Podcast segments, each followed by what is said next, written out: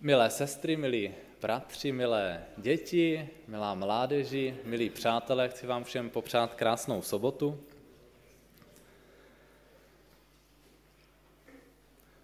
Bylo nebylo, za sedmero horami, sedmero řekami, bylo jedno království a v něm žila krásná princezna. Těmito slovy začíná většina pohádek. Jak už říkal Martin, dnešní bohoslužba bude právě o pohádkách. Já bych se vás chtěl na začátku zeptat. Zeptám se prvně dětí. Děti, máte rádi pohádky? Ano, děkuju. A co vy dospělí? Co vy a pohádky? Máte je rádi, nebo když si třeba vzpomenete, když jste byli menší, jestli jste rádi poslouchali anebo sledovali pohádky? Že říkáte, že určitě ano. Eh, my, když jsme se s manželkou před eh, deseti a půl lety brali, tak eh, my máme taky rádi pohádky a tak když jsme měli svatební oznámení, tak jsme ho měli v takovém svatebním stylu, že bylo takové rozevírací, vypadalo to jako taková brána, která se dala rozevřít, dělal nám to kamarád a potom i samotnou svatbu jsme měli na zámku, na zámku ve Slavkově u Brna. Takže taky máme rádi pohádky. Pak se vás chci zeptat, kterou pohádku máte nejradši? Co vás možná napadne jako první, když se řekne pohádka? Kterou pohádku jako první si vybavíte? O Krtečkovi, Sůl nad zlato, z čerty nejsou žerty, tři oříšky pro popelku, neboj sám. Princezna se zlatou hvězdou, tu má moje manželka nejradši. Mhm, takže vidím, že, že si vzpomínáte a máte na mysli spoustu pohádek. Co to vlastně pohádka je? Jak byste definovali pohádku? Když by se vás prostě někdo zeptal, co to je pohádka, tak co byste odpověděli?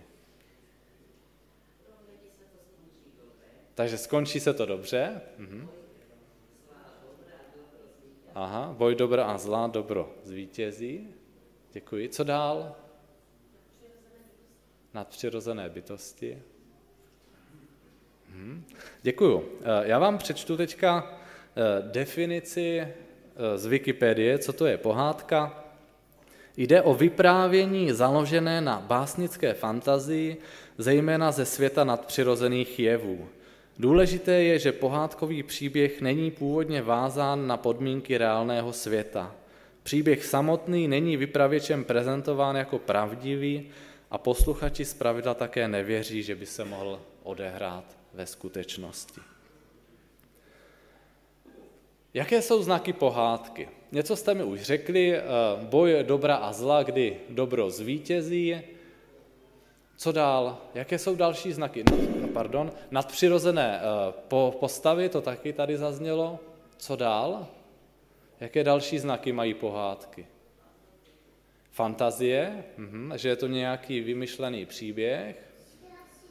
Strašidla, děkuju. Je tam nějaký kladný hrdina. Krásné, krásné princezny. Ferda, mhm, to je taky. Někdy je tam ukázána realita. To znamená, že, že ten příběh má i jakési po, ponaučení. Prosím? Aha, hloupí králové. Mhm. Děkuji, taky realita. mhm, prosím. Aha, tři sestry nebo tři bratři, takže trošku se nám tam objevují nějaká ta čísla. Karkulka třeba se nám tam objevuje, jenom jedna, že? Děkuju. Lstiví rádcové. Mhm. Děkuju. Já vám teďka přečtu to, co jsem si k tomu napsal já. Většinu, většinu z toho jste řekli. To první je, tam nějaký vymyšlený děj, to znamená ta, ta fantazie.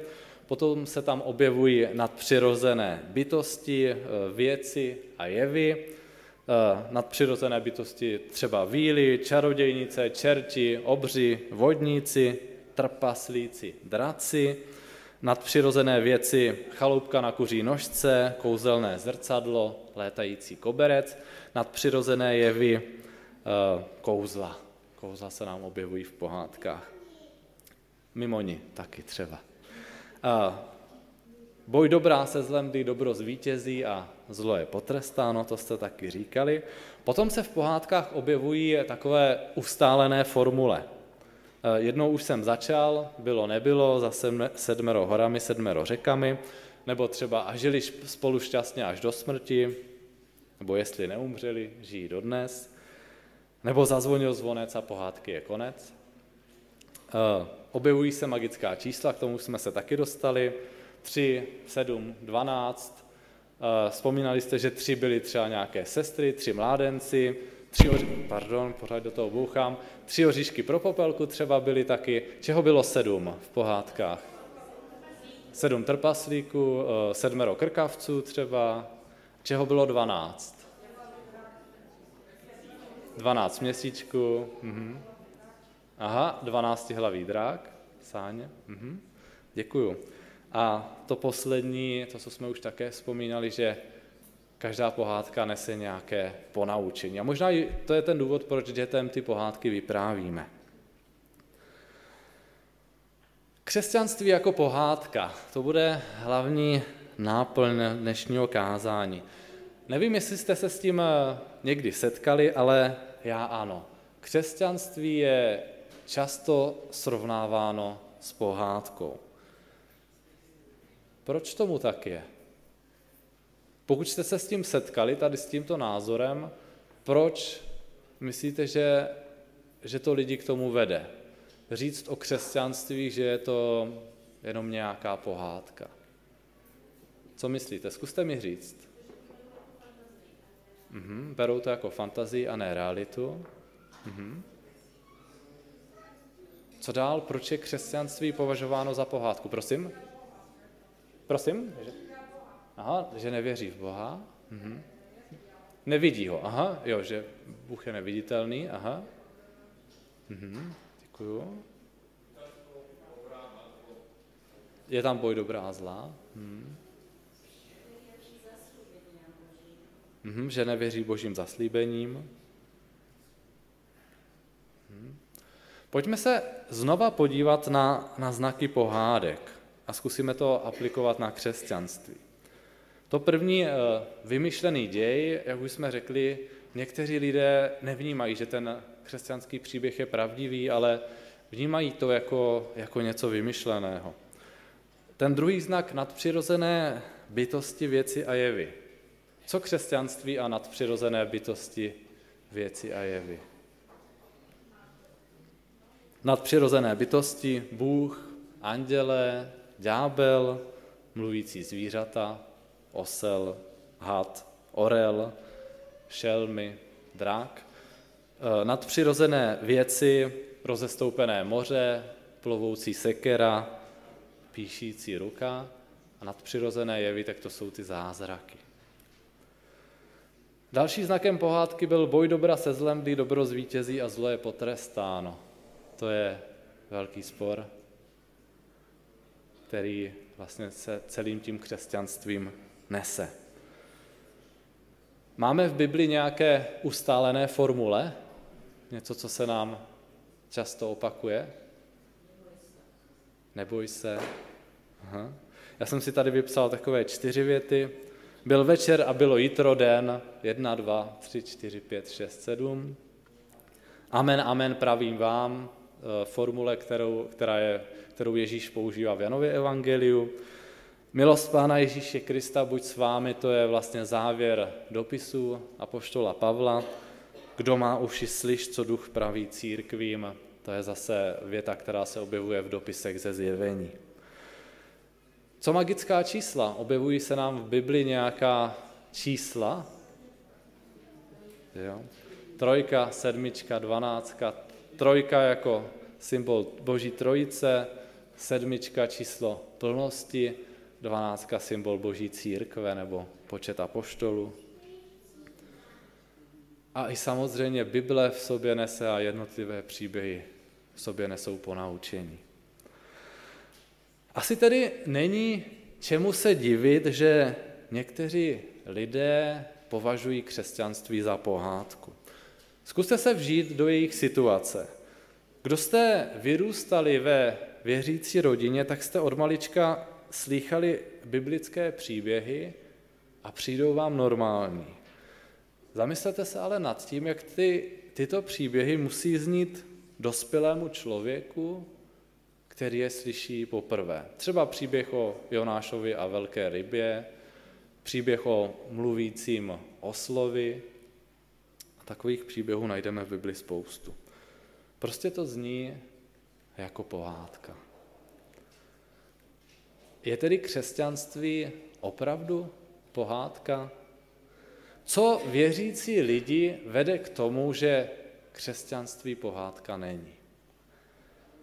Nechám tuto otázku zatím vyset ve vzduchu a na konci si na ní odpovíme.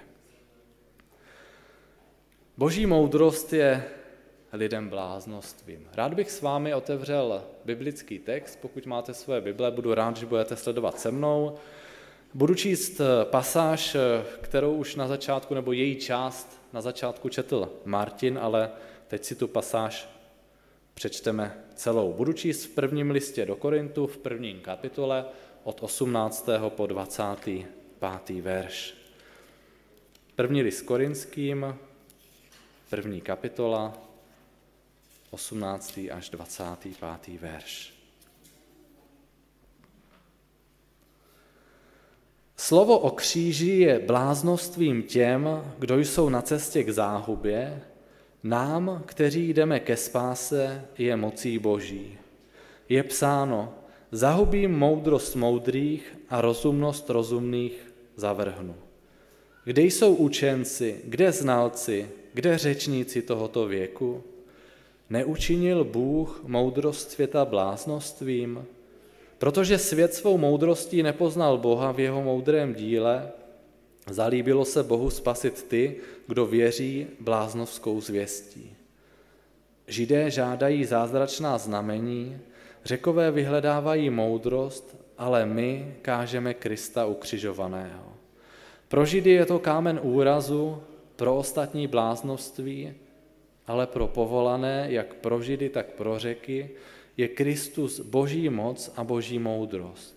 Neboť bláznoství boží je moudřejší než lidé a slabost boží je silnější než lidé. Sama Bible na téma křesťanství a pohádka, pohádky naráží. V daném textu se sice konkrétně píše o Kristově ukřižování, ale, ale myslím, že to můžeme zobecnit. Pojďme si postupně projít tento biblický text. Slovo o kříži je bláznostvím těm, kdo jsou na cestě k záhubě, nám, kteří jdeme ke spáse, je mocí Boží. Slovo o kříži, tedy ten nejdůležitější zázrak, je pro jednu skupinu lidí bláznostvím, pohádkou. Kdežto druhá skupina považuje ukřižování a skříšení za projev boží moci. Jak je vůbec možné, že lidé na jednu a tu stejnou událost reagují odlišným způsobem? Samotný verš nám na to odpovídá. Rozdíl mezi, skupina lidí je v, mezi skupinami lidí je v tom, že jedna je na cestě k záhubě a druhá na cestě ke spáse. Co to znamená, si řekneme za chvíli. Je psáno, zahubím moudrost moudrých a rozumnost rozumných zavrhnu. Apoštol Pavel, autor tohoto listu, se teďka zaměřuje na lidskou moudrost. Cituje starozákonního proroka Izajáše, který zdůrazňuje, že tato moudrost pomine. Bůh ji zahubí a zavrhne. Pavel si dokonce do nositelů lidské moudrosti rýpne, když řekne, kde jsou učenci, kde znalci, kde řečníci tohoto věku? Neučinil Bůh moudrost světa bláznostvím? A najednou se ty karty obrací. Bláznoství ve skutečnosti není slovo o kříži, ale moudrost světa. Protože svět svou moudrostí nepoznal Boha v jeho moudrém díle, zalíbilo se Bohu spasit ty, kdo věří bláznovskou zvěstí. Dneska se za moudré lidi považují ti, kteří Boha nevěří. A naopak ti, kdo v Boha věří, tak jsou někdy považováni za blázny, za lidi, kteří věří pohádkám. Nicméně my čteme, že Bohu se zbali, zalíbilo spasit lidi právě pomocí té domělé pohádky. Židé žáda, žádají zázračná znamení, řekové vyhledávají moudrost, ale my kážeme Krista ukřižovaného. Pro Židy je to kámen úrazu, pro ostatní bláznoství, ale pro povolané, jak pro Židy, tak pro řeky, je Kristus boží moc a boží moudrost. Neboť bláznoství boží je moudřejší než lidé a slabost boží je silnější než lidé. A teď se konečně dostáváme k vysvětlení, proč je jedna skupina lidí na cestě k záhubě a druhá na cestě ke spáse. Tady konkrétně jsou zmíněny tři skupiny. Židé, řekové a povolání. Židé chtěli vidět znamení a zázraky a bylo pro ně nemyslitelné, že by samotný Bůh mohl zemřít na kříži. Ten, kdo vysel na dřevě, byl pro ně prokletý. To byl pro ně ten kámen úrazu. Řekové zase ve všem hledali logiku a je jasné, že vzkříšení není logické. Nedá se vysvětlit přírodními jevy a fyzikálními zákony. Ale přesto pro lidi z obou skupin mohlo být ukřižování a vzkříšení projevem boží moci. Co odlišuje lidi, kteří směřují k záhubě a kteří ke spáse? Povolání. To tam čteme. Ten, kdo je Bohem povolán, směřuje ke spáse, ten, kdo povolán není, směřuje k záhubě. Pro takového člověka bude křesťanství vždycky jenom pohádka. Já nevěřím v předurčení, ale věřím, že Bůh si povolal všechny lidi. A to nám ostatně potvrzuje i samotná Bible. Přečtu dva verše z prvního listu Timoteovi, druhá kapitola, třetí a čtvrtý verš.